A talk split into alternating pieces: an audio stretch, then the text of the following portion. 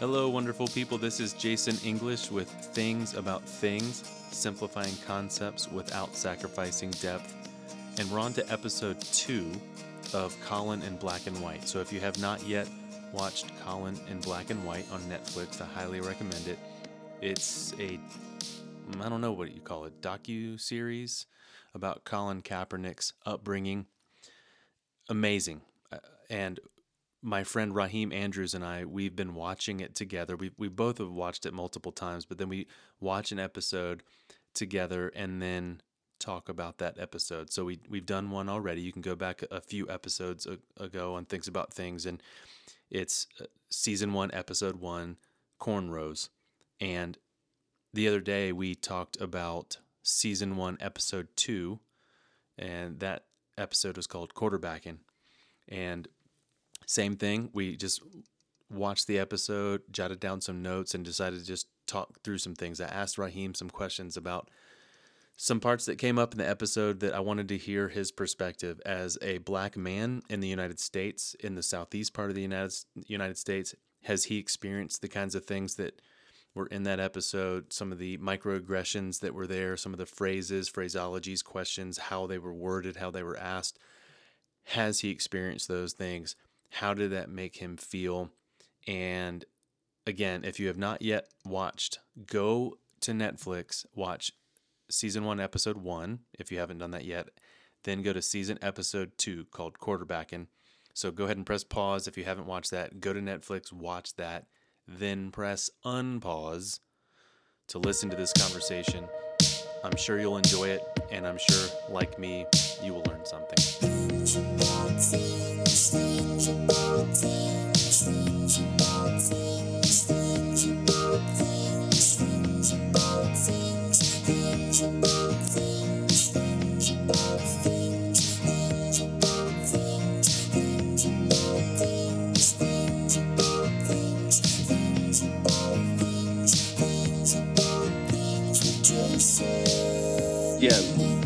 right off the bat in episode two, Colin uses the phrase white man's stamp of approval and i feel like that's that's one of the themes of that episode. I i, I picked up on you know several several things that could be th- seen as the main idea or main theme but it, it seems like that is one of them if not the primary one.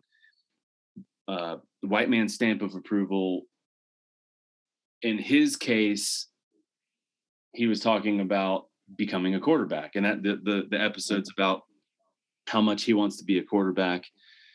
And so there's so much there even what a quarterback is literally and symbolically. But do you want to talk about that phrase and how you feel about that phrase white man stamp of approval? Do you agree with that being a thing that exists? Have you ever experienced anything like that?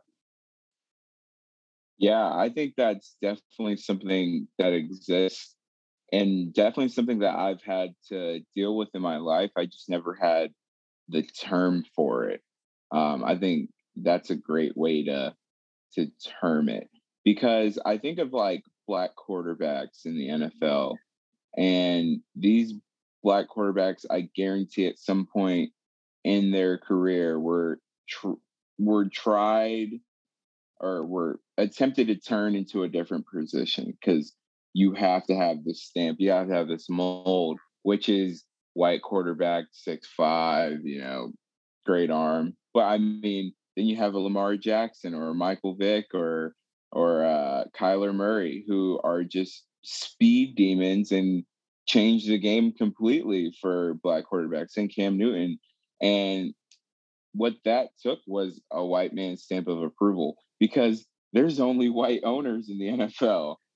Um, so, you know, like the owner at the end of the day has the end all be all for um, who they draft, who they're bringing to the organization, who they're signing, who you want as your franchise quarterback, you know? And um, I'd probably say I've been through that myself with trying to oh so with trying to uh, even um, do the protests that I did, um, if I don't coordinate with local police, I don't get half the crowd that I did.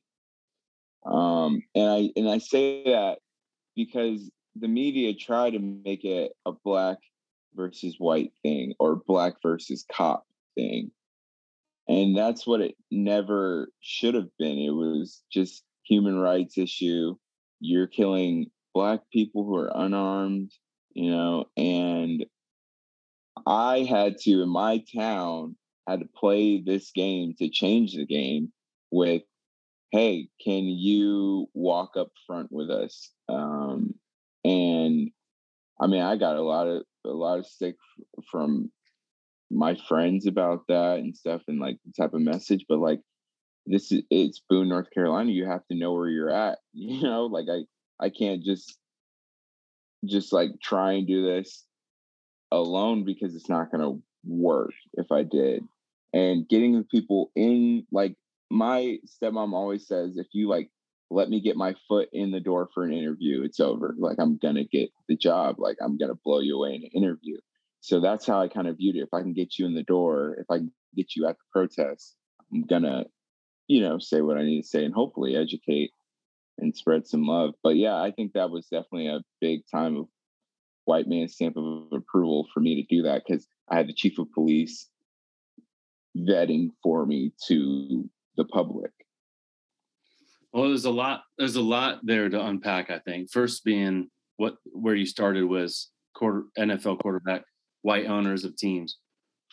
Uh, however, in that episode, Colin Kaepernick says you know seventy percent of the NFL is black, but it, it's mm-hmm. it's about a third of or a little bit less than a third of quarterbacks are black, and that's an all time high.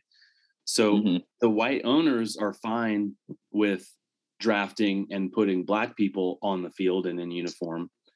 Why is the quarterback position different? And why why is that an exception more than the rule? Why aren't there, you know, approximately 70% of quarterbacks? So they're not they're not preventing black people from playing football. They're preventing black people from being quarterback. Why? I think, yeah, that's a that's a tough tough take there. Um, your quarterback is your your leader. He's your field general, but he's also your face of the franchise most of the time. Mm-hmm. And like I was recently in Buffalo, and the amount of statues, posters, billboards you see of Josh Allen is I've never seen that before. We didn't even do that here in Carolina when Cam Newton was having his MVP season. Like these people in Buffalo go so hard for Josh yeah. Allen and really any bill. But I view it more so as, yeah, I want a I want a black running back. He's my workhorse. I'm gonna work him to death. I want a black lineman. He's gonna protect my money, my franchise, my face of my franchise, my leader, my quarterback. Um, I got a wide receiver. He's gonna put his body on the line every single play in the middle of the field of defenders who want to literally end him, and we're going to throw him the ball. And you know that might not be the strict case, but your quarterback is your face, and I think that we still kind of live in a systemic world of like not really ready to give that all up. Like Lamar Jackson had to sit behind a Joe Flacco for a year. Why? Lamar Jackson is worlds better than Joe Flacco out of college. He was better. You know, uh, Kyler Murray, I think Kyler Murray might have been a, an immediate starter, but I'm not 100% sure. I'm trying to think who else. Um, Cam Newton isn't starting right now, which is in itself, he he did that is a performance thing because he came back and he had his opportunity and it was just not great for us. But um, yeah, I'm trying to think who else because he said a third, and I know I'm missing someone, but I can't think of it. The especially in the playoffs right now. You know, you got Dak Prescott, who, I, yeah, it's it's just hard. I think you have to have that approval to actually get that. I think owners aren't ready to just let anyone be quarterback, I guess, in a sense. it's a, yeah, it's a hard question. It is a hard question. My my theory based on some of the things that were said in the episode as well as some things that I've actually heard people say um that like the the coach that put him on Colin on the freshman team instead of the JV team in in the episode 2 he said and I, I scribbled it down so I don't know if this is exactly how he said it but the essence of it was that he was like quarterbacks need more than just natural talent.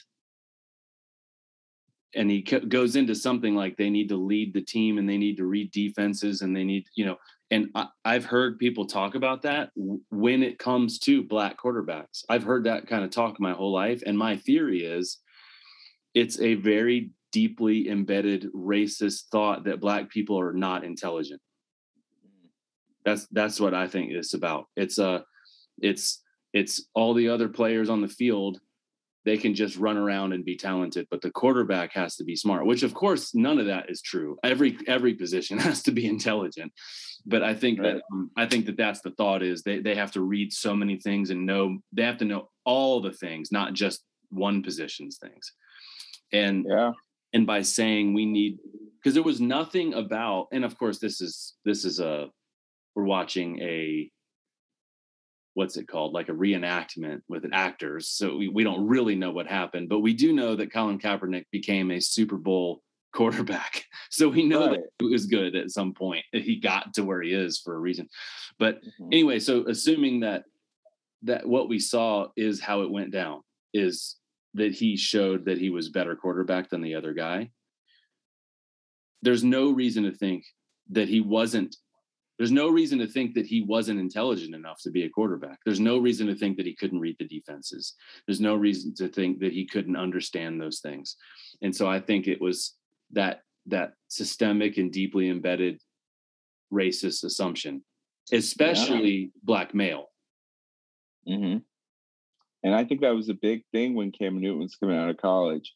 They were saying that um, he couldn't read defenses on an NFL caliber, and he wouldn't be able to do that. And the offensive coordinator would have to dumb it down for him. It was there's a lot of talk of that when he was coming out that's of college. Horrible. Yeah, that's horrible. Uh, I mean, on a on a side note, I'm not a huge fan of rookies starting in the NFL in general, even if they are bet quote unquote better, because I don't think well, there are plenty of exceptions, but in in general, I don't think that going in going from college where you had to go to school and you're yeah you were watching film and you you know what you're doing but it wasn't your full time mm-hmm. well i mean it was a lot of hours but you know what i mean it wasn't your whole career yet you go to a new system i actually do think that every rookie quarterback needs some time to learn how to do that stuff mm. you know regardless of their color of their skin. I just think, man, some of these guys are just getting put on the field when they're 21 years old and they're against these guys that have been professionals for a decade and they're just it it's really hard to win when you're brand new but uh, yeah. it's, cam's a whole nother conversation man I, have been yeah. a panthers fan since they were created as a team and I've seen Cam play the whole time and watched him, and he's amazing. But it's so frustrating. it's so yeah, frustrating. I, I think Cam's at the part of his career where he does not care more so about the football, but more so maybe the status of it. Because I mean, he just doesn't. You could tell he doesn't have the fire that he used to, like in 2015 when we went to the Super Bowl. And like I, I don't know. Our offensive line is trash, but yeah. yeah, it's it's been hard to watch his demise and his fall. There's something about he reminds me sometimes the way he throws reminds me of. Did you ever watch Brett Favre play, or was that before your time? Mm-hmm. Okay, I, I, think I watched back end of Brett Favre. He was like Minnesota Viking, a little bit of Green Bay. Yeah, well, he threw the ball so hard yeah. And uh, Cam Newton sometimes he'll throw a pass and there's like this little slant route and he throws it so hard. And oftentimes if it's not if it's really hard if it's not in the exact right place, it'll cause some sort of deflection and interception where he didn't have to throw That's it right. so damn hard. um, so true. Even when his arm was hurt, he was throwing that ball so hard. Yeah. Um. Anyway, so going back, and then and then separately, what was the other thing you t- talked about quarterback, and then you talked about when you organized that the justice rally. Uh, so what I hear you saying is you felt like you needed the white man stamp of approval, but your example was that it was law enforcement stamp of approval. Is did you make that jump because the law enforcement in Boone is almost completely white? Yeah, um, that's definitely a part of it. The the hardest part of planning that whole thing was trying to make sure that everyone that came out to that was safe. Yeah. That was my first and foremost thing. And, you, and it's so ironic because my community was it is unsafe in situations with police you know, like watching George Floyd and the little girl get up there and say, I called the police on the police. I didn't know who to call. Who was I supposed to call? Um, she's like a little 10 year old girl that's going to traumatize her for the rest of her life.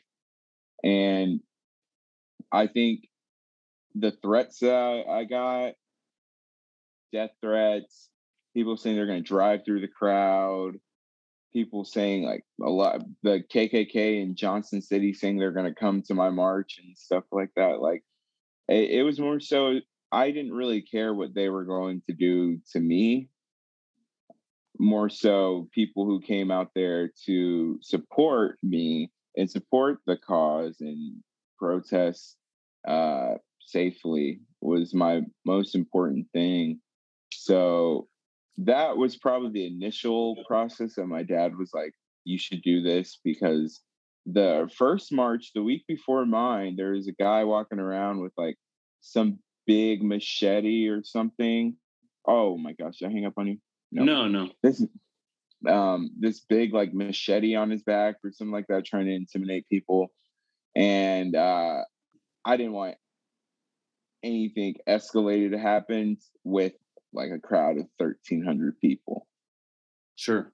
But in retrospect the the grandmas on their on their facebook talking about me who don't know me and just saying that like i was paid to come to boone to do a protest and saying that i didn't know what i was talking about i was coming to burn down king street that just don't know me i hope i was able to pull some of those people by the chief of police vetting for me. Mm-hmm. And even if they didn't come, I'm sure that upset them. And that's good. I'm glad they were upset by that. Hmm. But, and that's why my biggest message that I hope people took home from that was like, go tell your neighbor what you felt today. Go tell your aunt, your uncle who didn't want to come, who's totally against this. Tell them what you heard today and tell them how it made you feel. And I promise it will make an impact. Mm-hmm I was wondering if you could respond to something that Colin, like his character when he was a freshman in high school in the show, what is what he said. And so he was basically trying to get to the place of showing the coach that he could that he could be a quarterback. Mm-hmm. And the guy said, you know, he's not ready, and this other guy is more what he, the prototype he's looking for, which I want to get into that in a little while. But mm um, he his dad says, "Well, just prove them, just prove them wrong." And Colin says, "Why why am I always the one that has to prove them wrong?" Mm. And I was wondering how that that question makes you feel if you've ever felt that like you you're do you feel like you have to overcome uh, negative stereotypes and do you ever resent if if that is the case, do you resent that? Mm. Do you ever feel like that? Do, why do I always have to be the one to prove them wrong? Do you ever feel that? Yeah, I think like Colin in that situation when I was younger, I did resent that very much. I I did hate that I had to be four times better, work four times harder at something to have half of something someone else in my class might have. Um, I think that that for sure that that hit home for sure. Why do we have to? Why do I have to play the game this way? Why do I have to do it this way? It's it's tough. I think as I've grown up, I've just accepted that it's just going to be that way for me. I'd be naive to think it isn't. I'd be naive to think I could put in a job application or uh, anything in that sort of nature and think I'm not going to have to blow you away with my interview, even though my resume could speak for itself, you know? And yeah, it, it's been, yeah, it, it's tough to hear a kid say that because I know like my little sister going through high school sees this stuff now and is starting to understand it now because she's been so protected. But now you're at the big house of Watauga there's 1,500 kids there. And like now you're seeing a lot of different things that you haven't seen when you were going to just blowing rock by yourself. And you've gone there since kindergarten. So like everyone knew you always. So her, my cousin Kyle, as they go through these types of situations it's just something a black kid has to learn is that you're going to have to work harder for this stuff and i i don't know what to do. I it's hard because like it shouldn't be that way but who am i to go tell my ceo and, and in retrospect we have a very very progressive ceo at duke energy. I really love her and she's like a as I as I know, a great person, but like a Fortune 500 company, who am I to go tell that CEO or founder, hey, take these names off of resumes? Let's do nameless resumes. Hey, let's do like cameraless interviews on Zoom. You know, like it's hard and it's sad. It's very sad to even think that way. I haven't thought that way in a while of like me having to work harder and why do I always have to prove someone else wrong? Mm. It's a it's a load that you have to carry. It's it's a and it's tough. It's not fair. Course it's not fair, but it's just something that I uh, I've accepted. Yeah. Well, there was something that happened in the episode that again the theme or one of the themes being white man stamp of approval and then you know colin wanting to be a quarterback and for him that's a that was a literal thing the literal quarterback but then there's kind of this theme in general of quarterback kind of being a symbol of leadership or the face of an organization you know or you know uh, higher up on the org chart kind of thing mm-hmm. um, and what happens in that episode is his dad makes a phone call Remember, he knows a guy who knows a guy who knows a guy that can yep. that does like elite quarterback coaching. Correct. Uh, so I would describe that as his dad, Colin's dad, who for anyone who hasn't seen the show, Colin's dad is white, but more mm-hmm. specifically, mm-hmm. it's his adopted father. Correct. So not his his bio, not his biological father, but his anyway, but the man that raised him who's white. Mm-hmm. He, I would describe it as he leveraged his privilege to make that phone call. And that he he leveraged the white man's stamp of approval for the sake of his son. Yep. So I guess my question is is that a good thing?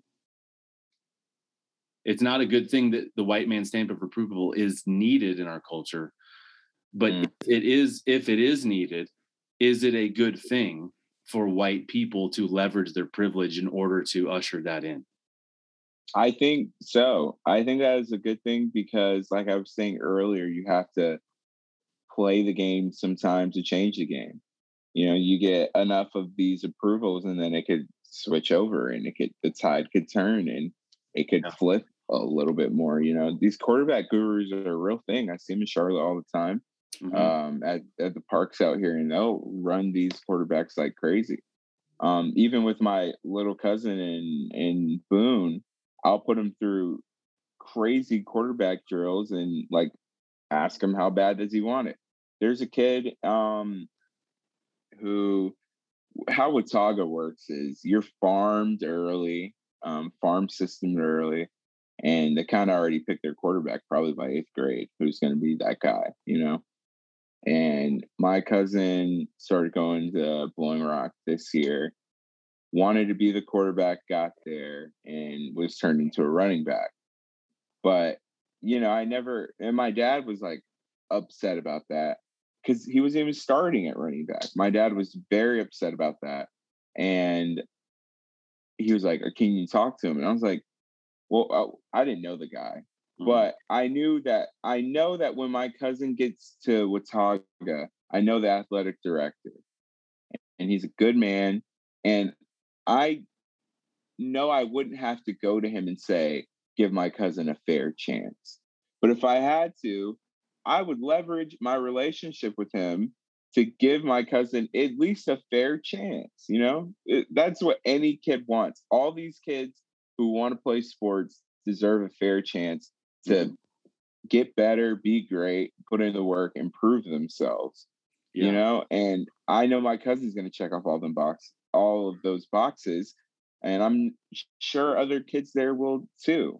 Yeah. But I know I wouldn't have to go to him, hopefully, mm-hmm. and say, give my cousin a fair chance. Maybe when I was in high school with basketball, I didn't have any leverage. Mm-hmm. I didn't get a fair chance. It was a money thing. There is no reason why there's a couple guys in front of me that should have been playing in front of me. It's just not, it was even logical. But then I I know that there was money involved and I know that there was cars being bought and stuff. So I didn't even have a chance, you know? So yeah, so what you're describing is if a hypothetical future, you would leverage your privilege but it's that's not white privilege. That's based on right. relationship with the athletic director. But mm-hmm. I guess you're to circle back. You're kind of saying whoever you are, it's good to leverage that privilege for the sake of people to give them a fair chance because your cousin because your cousin may or may not be a good quarterback. I don't know. Like he just needs to get the fair chance. And there are a lot of people with sports if you play certain sports, like for instance, football, a lot of people want to be the quarterback because they want to be the main guy or girl. Mm. All right. Uh, but not everybody is is good enough for it, right? And uh, and for me, my I, you know, I played shortstop in college, and there were so many times that it was like, you know, there's already a shortstop, and you came here and you already have somebody ahead of you. Would you want to do second base? and I'm mm-hmm. like, I'm a shortstop. And it was like the same, right? But um, when you, whenever you add negative stereotypes to that is when it really screws everything up. I mean, it's it's normal for all people to say, no, no, no, I'm this position. That's what I want. And then for a coach to say, you know what? We don't think you are. We think you're this other thing. That happens all the time. That's not inherently yeah. wrong. It's just yeah. it's just wrong when there's a really strong percentage about only one race and only one position. I agree. Because you can't have 22 quarterbacks on a team. You know, every kid does want to be the quarterback. But I, I say that because, and I've and I've talked to my cousin about this, mm-hmm. and the system that Watauga runs and will run. I'm sure the coach, Coach Hobbick, will be there until Kyle's end, and probably after that. He's a great coach, but they run a running system. They don't throw that ball maybe you might see five throws a game. Uh, it's a lot of trickery. It's a lot of uh, you know different formation motions, and I was like, if you want to go to the next level, I wouldn't mind playing quarterback here. If you want to go to the next level, though, because I don't think Kyle will be big enough for a quarterback position. And in retrospect, I could be wrong mm-hmm. because Kyler Russell Murray, Wilson, Drew Brees, yeah, yeah, they're they're smaller, and um, but I also,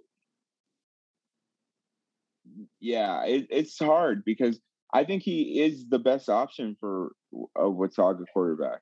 That's correct, but I think he would be a better running back but I'm not going to tell, I'm not going to take that away from him. If he wants to be a quarterback, we're going to, when we're out there training, we're training for him becoming quarterback. We're not training for running back. Um, I might do a couple like throws to him to like maybe if they put him in that position, you know. But when we're out there, we're training for him becoming quarterback because if he doesn't believe in himself, then no one will. He believes that he can be it. I'm gonna back him. You know. Yeah. So I think, yeah, back to that, the white privilege and or the white stamp of approval. I mean, if you have it in like maybe Kyle's eighth grade coach comes up to his JV coach next year and says, "Hey, you should give Kyle a shot at quarterback." Guarantee he'll get that shot. You know what I mean? Mm-hmm. I guarantee he will get that shot. Versus me coming and saying, "Hey, you should give Kyle that chance." I don't even know who the JV coach is at Watauga, um, and probably not going to go. Probably not going to take a lot of validity to what I'm saying. Mm-hmm.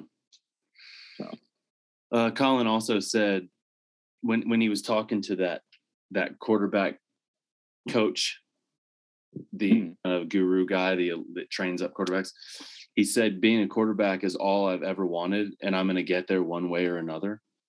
Mm. And um, and of course we know that he did, but also we know that by kneeling, it was taken away from him and right. I think that that's what they're. I I think as an artistic form, what they're establishing is they're just like letting us know over and over again in the episodes that this is all he's ever wanted, and he works really hard for it, and he's really good at it, and he deserves a chance.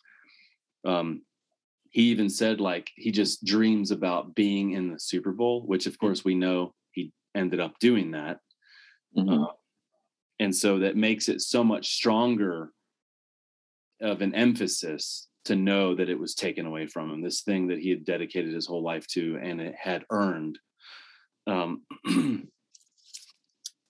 I, I love that he pointed out there was a there was a part in the episode where he was pretending to create a quarterback on a video game. Um, you know, so you get like a sports video game and you can create right. you can create the characters or the players or whatever.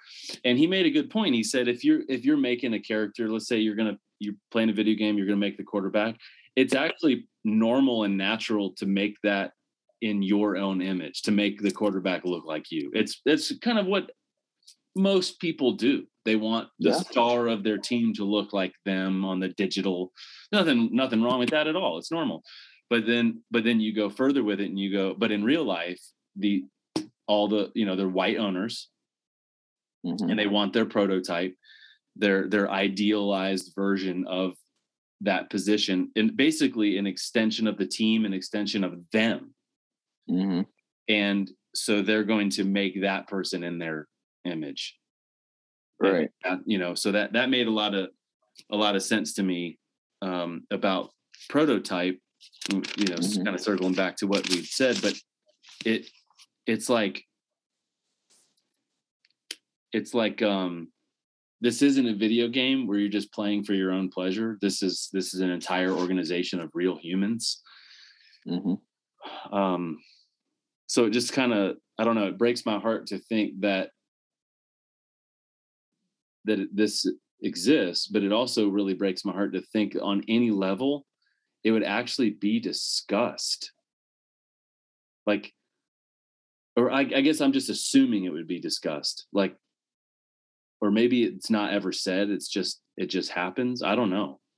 Mm. I've I've certainly never heard anyone say, "No, we're not going to let this guy do this because he's black." I've never heard anyone say that, but I've right. definitely I've definitely read the room and knew that's what was happening. Yeah. And I think yeah, that's that's so big. And I think what you were saying, like his biggest dream was like to get to the Super Bowl and everything and be an NFL quarterback.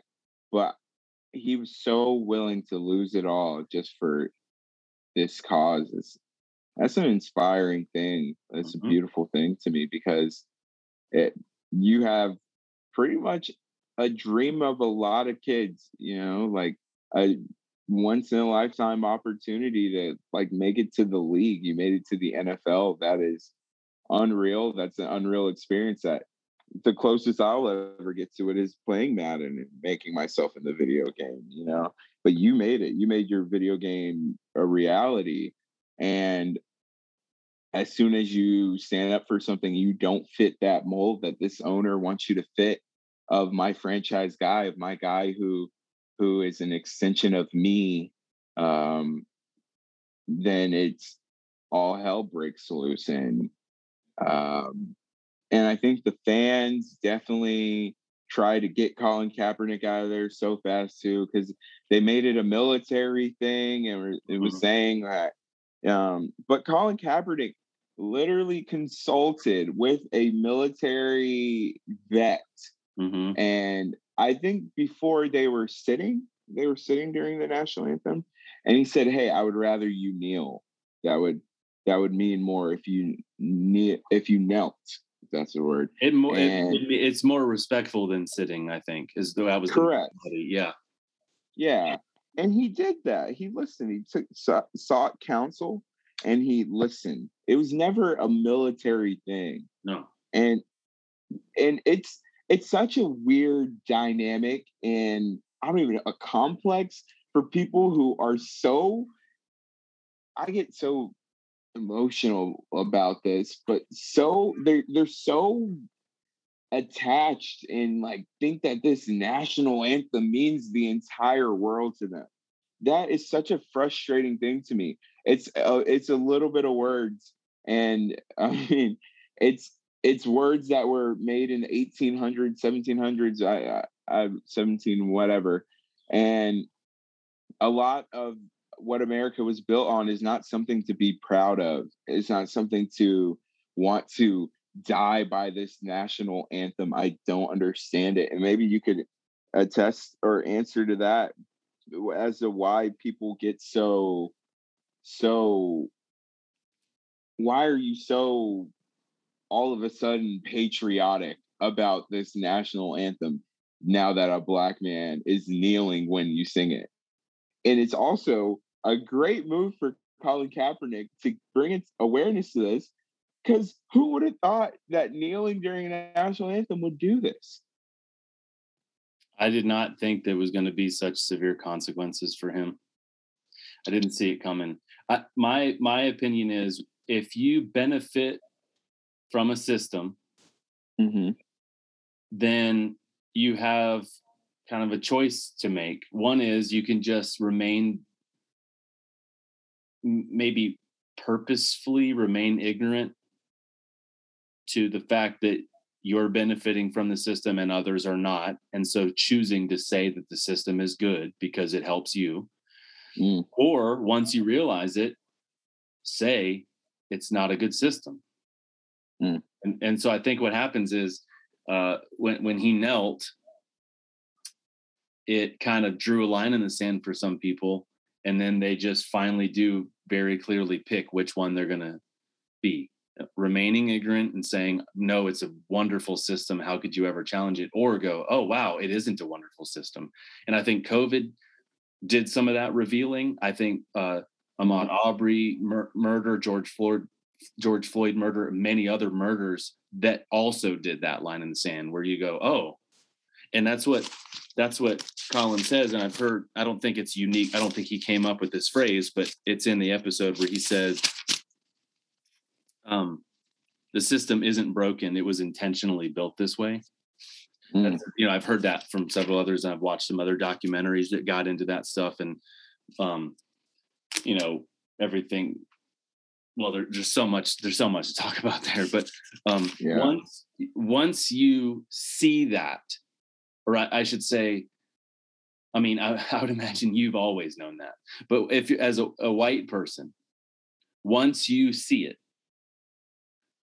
you have to either decide to to unsee it and be blinded to it, and thus like say I'm doubling down on my own benefit of this system, or you have to then change.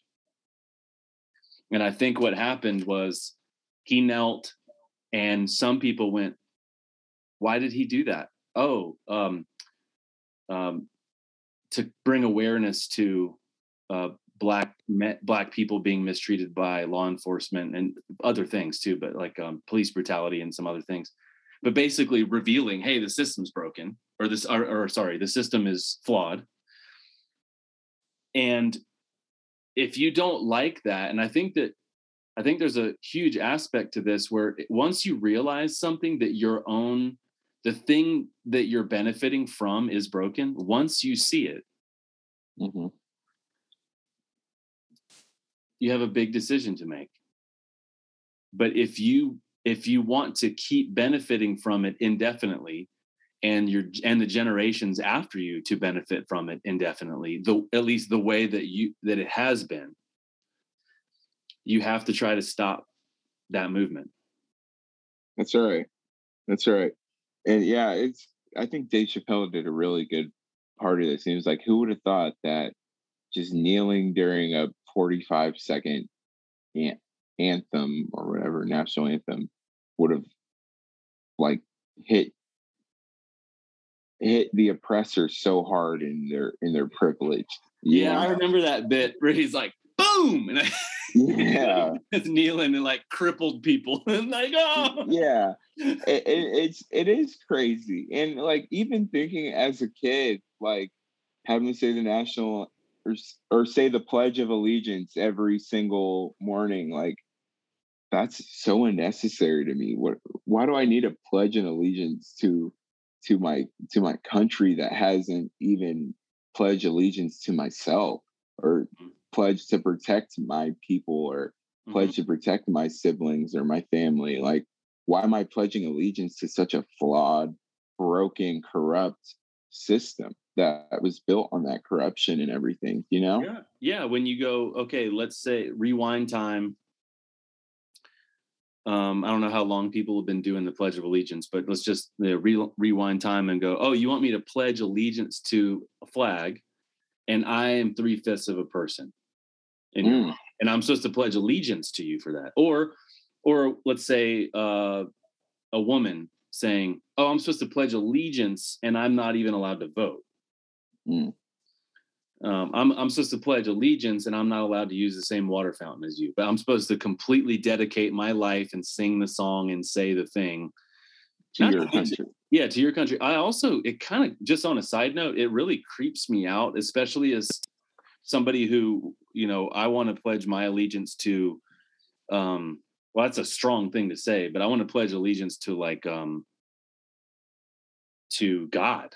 Mhm. You know, and uh it's it's always my whole life even before i was aware of anything of how it would affect um, some uh, people of color it way before i even thought about that i thought like i don't even understand why we're doing this with a flag like you know it's weird It's a flag. Mm. I I don't understand it, and I I know I step on on toes when I say that, and I know like because I have one of my best friends. He's in the military. He, he just got out. He lives in San Diego now, and he would tell me about like the people. There's people that you'll meet in the military that will like proudly, proudly, proudly die for the American flag, and that's your pro- that's prerogative. I I not saying that you are a bad person or that you're crazy for that, but I'm not dying for a flag that has doesn't protect me. I like when when um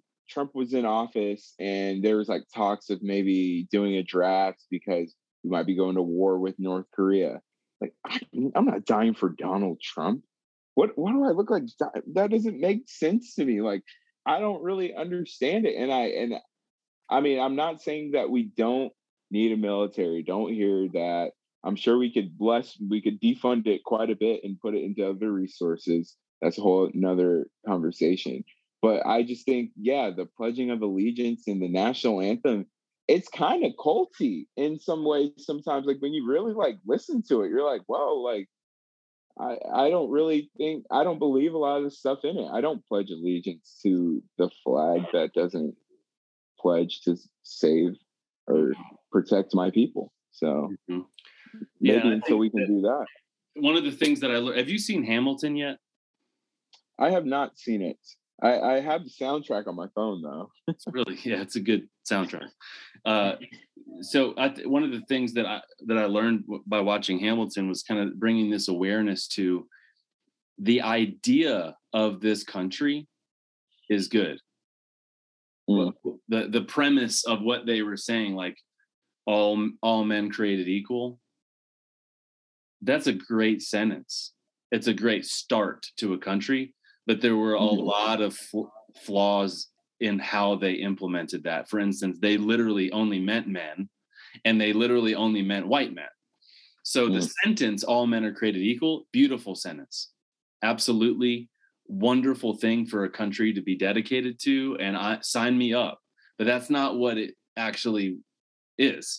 it's a great Yeah. sentence, right? And so I think what Hamilton taught me was hey, let's keep working on that and making it more true. And you know, I just thought of something. Why the people who go so hard for the flag, the, the American flag and everything, if you love it so much, why do you keep trying to demask it and deface it and blue line through it? Mhm. If you love the American flag so much, why are you why are you changing it? If you Yeah, would- why do you want different colors on it?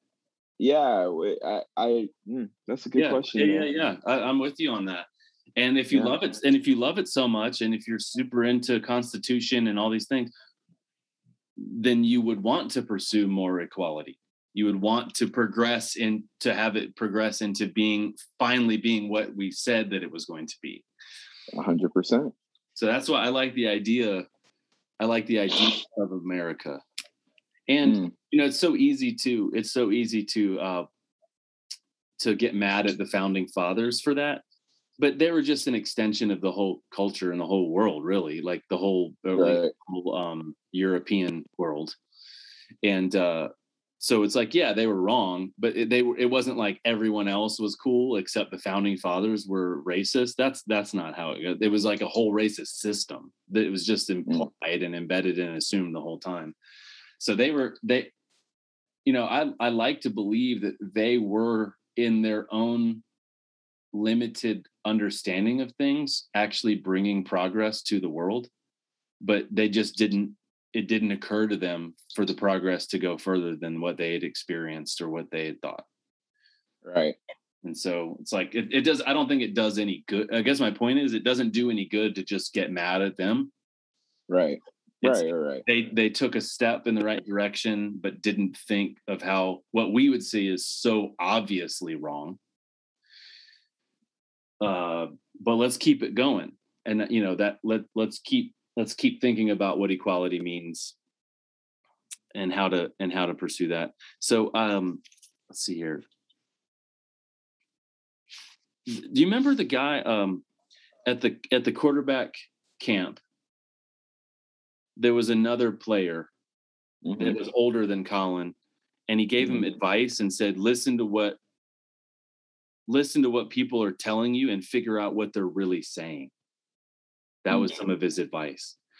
Um, that's something that I mean, I feel like that's a really good life skill for anyone. But I would say within the context of Colin in black and white, young black male quarterback uh, in in primarily white town. Uh, what does that mean? What does that advice mean? Yeah. That that really means really try to figure out, decipher what people want from you, what they want out of you, and and in, in retrospect, that could be saying figure out if people are just trying to use you as well. Um, because I think Colin was like he had a problem with like the fact that he got sent over to like kind of like the B squad quarterbacks and wasn't being able to like practice with like the elite guys, like the guy that um the friend that came down and like gave him the advice. But I think what he's saying there is like this guy might be trying to push you and test you and like see if you're gonna crack or see if you're gonna be another another black quarterback that that's too too you know like cocky or something or too about himself to like really really work hard or something like that mold i think that's great advice in anything in life as well as what you're saying though because Mhm. really try to figure you can hear but like really like listen because like especially in a town like boone there's microaggressions everywhere um and i think that's something that i learned is really listening. And if i got hit with a microaggression like when i was 15 or 16 i would have known. Um i had teachers saying some outlandish stuff to me at watauga like um we would do i was in um a, a science class talking about diabetes one day, and um, our teacher was like, and diabetes is very high prevalent in the black community, Raheem. And I was like, bro, like I laughed it off at the time because I had to. But like looking back at that, he's still a teacher there. Looking back at that, it's not that's not okay. That's a microaggression towards me. And like I hear you now. If someone hits me with a microaggression now, that's getting nipped in the bud immediately because I'm old enough to discern that and old enough to like understand what you're trying to say to me. But saying what? that to a high schooler, yeah, yeah, and it reminds me of when when that coach said when the JV coach or whatever the high school football coach said like quarterbacks need more than just natural talent. Mm. Um, yeah, what do you need? what are you really saying? Yeah, you know, you didn't say it directly, but what are you really saying? So how do you how do you that's a tough one for me because sometimes I like with microaggression, sometimes I feel like things that I say are accidentally insensitive or accidentally racist or accidentally drawing attention to something.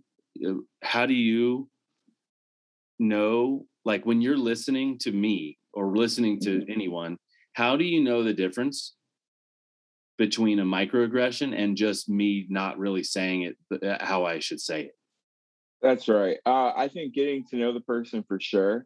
So I, I know your heart, and I know that I could correct you if you might have said something and you wouldn't say it again. And, and I know you wouldn't say something intentionally to try and bring me down or try and like bring down black people. I know it's not your heart, but maybe someone that I don't know who is saying something to me that doesn't know that they might be being racist or doesn't know any better, you have to give that benefit of the doubt. And that's another have to that sucks. Like the having to prove yourself that Colin was talking about. I think that you have to give the person the benefit of the doubt. And that's the way my parents raised me and educate them on that first time. The first time they say don't let it get habitual. First time they say it.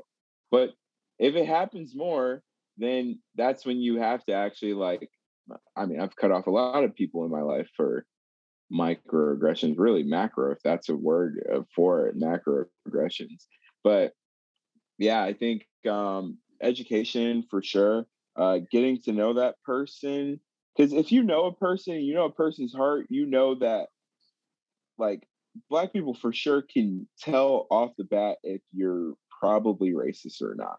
You it's just something that you're born with, or you can tell that someone is probably not accepting of black people. And it's a trait that I'm thankful for and a radar that I'm thankful to have. Um, but I'll still give someone the benefit of the doubt to educate them on that first time or that first mac- microaggression. Be like, hey, that was like really not okay what you said. Like there is my parents' church. There's a guy that got up there on the pulpit and he said he he said something about colored people. And I mean, my my mom's head almost spun all the way around in 360. And my dad was like, I'm gonna like talk to him first. And obviously, he didn't mean anything hurtful by the pulpit. He didn't know any better. And so my dad educated him and he didn't say it again. But like my mom was like, What color are we? What are you what are you saying colored people? What color are we? You know, like Yeah, and that's that's like a it's an outdated phrase, although N NAACP still uses it. But right. uh, but um it it's like a progression of language and a change of language. So then there was African American, or maybe black or then sometimes you say people of color which includes more than just black. And then of course your skin isn't even the color black so that's not even the right word but you know. That's right. But but anyway i would say that if you don't know what to say then you have a little window of time that someone can correct you but i, I would mm-hmm. argue that more importantly than that is what was he saying about colored people right like uh it's it was, it's a wrong phrase yeah. to use, but the, maybe just as important was what what was his point about colored people. Yeah, I for I forget the actual sermon. I don't think I was actually at church that day, and I think I was told about it after. But I think he was more so talking about like in a biblical term how colored people were treated then versus now type of thing. I would have to ask yeah. I'm not 100% mm-hmm. sure, but I know this guy and I know that he doesn't know that he was being microaggressively racist. And I, and I struggle with that every time I say the whenever I say black. Mm-hmm. I there's this thing in my mind that I'm like, am I is that even what I'm supposed to say? or if I say African American, I go, is that what I'm supposed to say? Because not every black person I know is African American. That's true. Right. So then I'm like, oh, so you're not black, you're not the color black. It's a false construct. Yeah. And I think people reaching out and trying to get educated on that, like my neighbor who lives across the street from us, um, ever since uh, he might be probably one of the biggest like Republicans, conservative people I've ever met but ever since like a lot of this stuff has happened, I'll be driving home and coming up our driveway, and he'll pull pull me over, and we'll talk for thirty minutes, and we'll talk about these types of things. And like I feel like I'm educating him because he's not connected in that in that world of what's going on really. So he'll like one time he pulled me over, and it was over the the I can't remember his name, and it's sad that there's so many shootings that I can't remember names. That's uh, unfortunate. Yeah but it was in Minnesota, I believe, or somewhere in the Midwest where the guy had the air freshener in yeah. his um in his uh on his mirror and I had mine on and he was like, yo, you, you know it's illegal to do. Like I don't want you to get in trouble. And I was like, um, yeah, well, I'm not too worried about it. If I get pulled over for that in my in my window and I die over that, that's it's nuts to even even say that. I have air freshener trying to make my car smell good and kill me. Um, that's crazy. But yeah, and then that conversation turned to, hey, uh, is saying African American like incorrect or black or what? And I was like, I'm black. You you can call me black, but that can change with other people. Maybe they prefer African American. Mm-hmm. And, and it could be an awkward conversation on the other side of that for you all to say, hey, do I call you African American or black? And I know that can that can be awkward and kind of aggressive too sometimes. And like, do you have the right footing to do that? It's hard, but I would just like mm-hmm. Say that you're a human being to start out with, and then yeah. like that relationship to start going it is it, it, it is natural to describe a person based on how they look. If you're talking about someone and they who is that again? Yeah. it, it's normal. Even like our kids before they learned any of this vocabulary uh they would say something like they describe somebody on tv or at school or whatever and i'd say who is that? And they and i remember gray she's almost 12 now but she was you know maybe five or something and she was like mm-hmm. um he has brown skin and that's how she described it because she didn't even know the phrase black or african american she said oh he has brown skin and it, it's actually a, especially if you're in a town and in a school that has predominantly white it actually makes mm-hmm. sense to say he's the guy with the brown skin and that there she was there's not a racist intention in that at all it's a descriptive right. way right um it just it kind of makes sense to to to do that um right of course you know but then of course what if you're you have brown skin and you are with a whole bunch of other people with brown skin you're not going to say you know the guy with brown skin then right. it doesn't work anymore you know right. Um so i think the intentionality i think you know but it, it it it's kind of a it can be a sensitive thing, I think. Yeah. To figure out. Um I love that that other guy. I can't remember his name because it, it, only his character his name's only mentioned a couple times. The high the high school quarterback that was at the um the quarterback camp that was older mm-hmm. than Colin. I, he said his name, but I can't remember. He said, "You're a quarterback, Colin. Never doubt that." Mm-hmm. And I felt like that's really important for somebody older than you within the same sport or same career uh, in particular also probably same um, life circumstance to say yeah. to affirm that in him and then his dad shortly after that and the, the episode ends shortly after then his dad says to him in the car congratulations quarterback. And so that's cool. It's like a dad thing. But then colin's reply was i never doubted myself. I always knew i was a quarterback. And it was like, I don't think he was saying it to be rude to his dad. He kind of like turned away and he was almost saying it to himself, I think. I mean, I think his dad heard him, yeah. but um and I think that's a it's a really important thing to to believe in yourself. Mm. But you do it maybe not need other people to affirm it, but it's helpful eh, for other people to affirm that, especially those two circumstances uh, a, a young man older than him and and then also his father just to say you are a quarterback you know because he kept saying i'm a quarterback and then he was hearing people go what how about receiver instead you know i'm not sure you are mm. and he's like i am i am i am yeah who knows if he had you know if a young man really i mean you could argue even not quite a man yet at that age but a young man can you keep going if zero people ever affirm that you are the thing that you're trying to be? I don't know. I'm, i mean, I know obviously people overcome that, but would he mm. have if it wasn't for that guy? Would he have if it wasn't for his yeah. dad? You know. And that's yeah, that's so true. I think it does take a, a couple people believing in you and also like affirming you. Like I saw the other day, um, Bryce Young, mm-hmm. and I forget the really good, the really good defensive end for Alabama had a hell of a game. He was mm-hmm. balling. Mm-hmm. It was it was really great. But they're getting up for their from their press conference, and Nick Saban makes him sit back down, mm-hmm. and he's like, "I just want you guys to know these guys were harder than I've ever had in my program. One game does not define who these kids are. Because right. I think Bryce Young's a freshman or a sophomore. Unreal that he made it to the championship that year already. But um, like just really affirming and standing by his guys.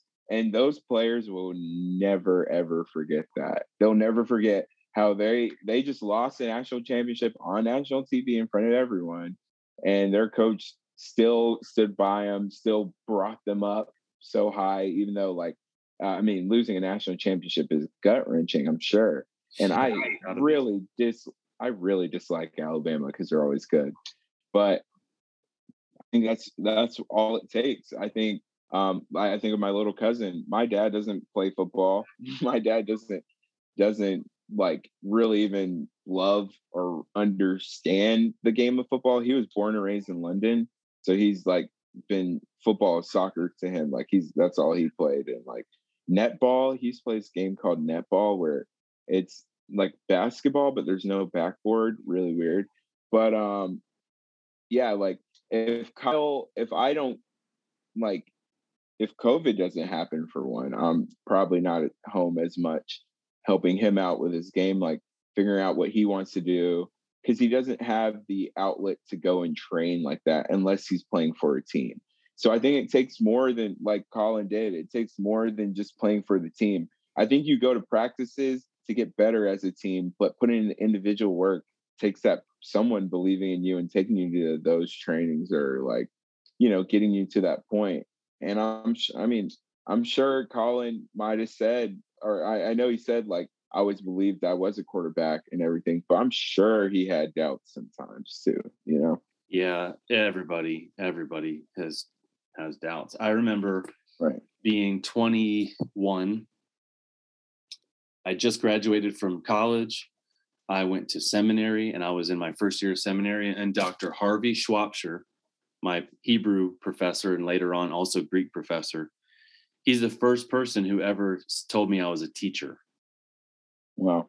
Like I said something in Hebrew class, I can't even remember what it was, but just something about the root word of something. And I, and he goes, Can I talk to you after class? And everyone left and he just looked at me and he went, You're a teacher. And I, it's like, it, it made a deep impression on me. And then, then, uh, it took me probably five more years and dozens of more people saying you're a teacher before I started to really believe it. Mm. You know, so it's it's like I think it's helpful. You don't, you know, unless you have like really really rare drive in you. uh, Everybody needs some com- community and support. Even guys that you would just say they're so driven independently. Like let's say somebody like a Tom Brady who's just like right. works and works and works and watches film. I don't know this to be true, but I I would bet a lot of money on he had a support system who believed in him. you know what I mean? Yeah. and it was his dad. There's a really like it might make you cry interview Mm-hmm. where he's talking about his dad, like how his dad like was because not a lot of people believe in Tom Brady. He was a sixth round pick or something like that. Mhm, mhm. Nothing coming out of Michigan. And I mean, in retrospect, his dad probably built that foundation for him to like keep going. And then Bill Belichick gives them the chance. And Yeah, yeah, he's the greatest football player to ever play. yeah. Unbelievable.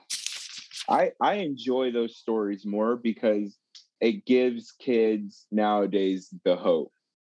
Like seeing a Tom Brady go in the sixth round, but become the greatest at his sport is that's great.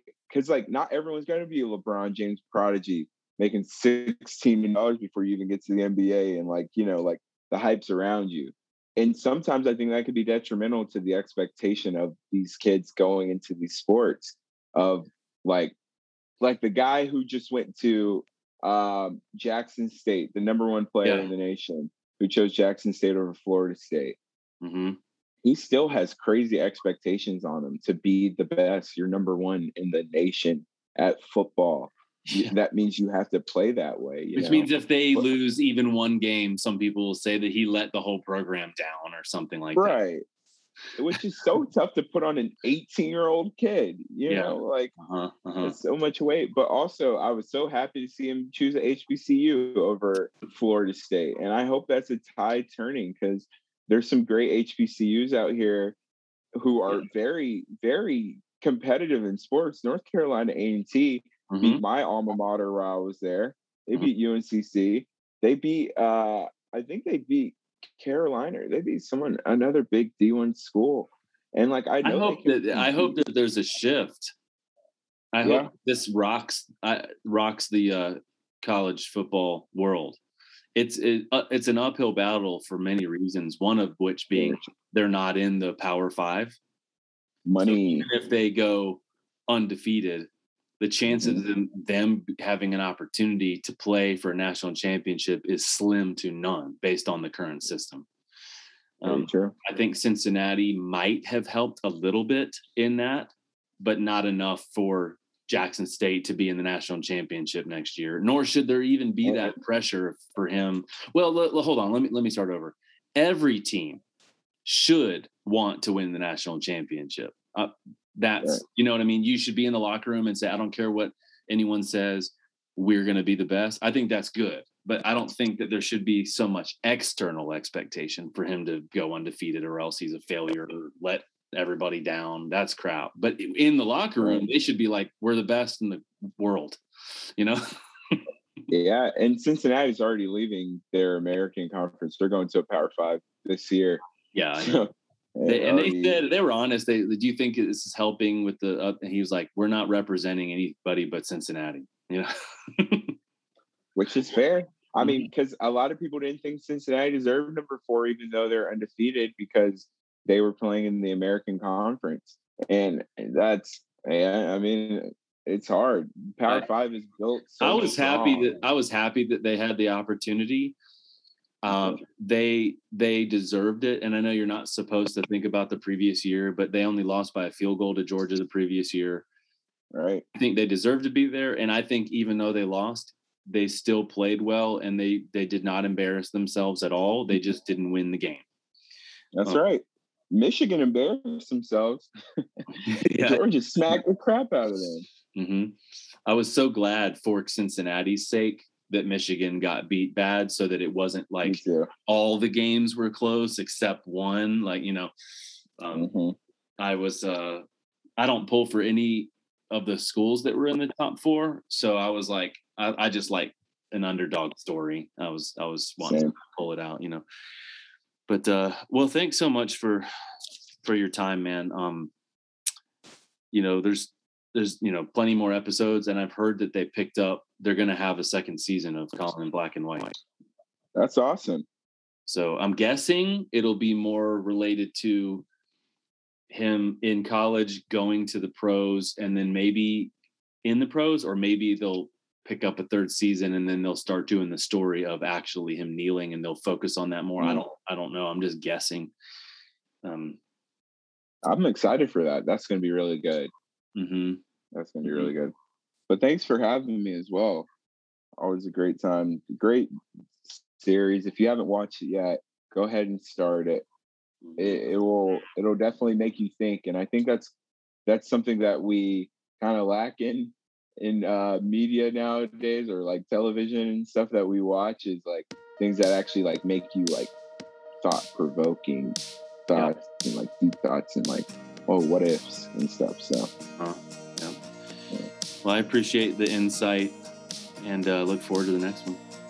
Yeah, man.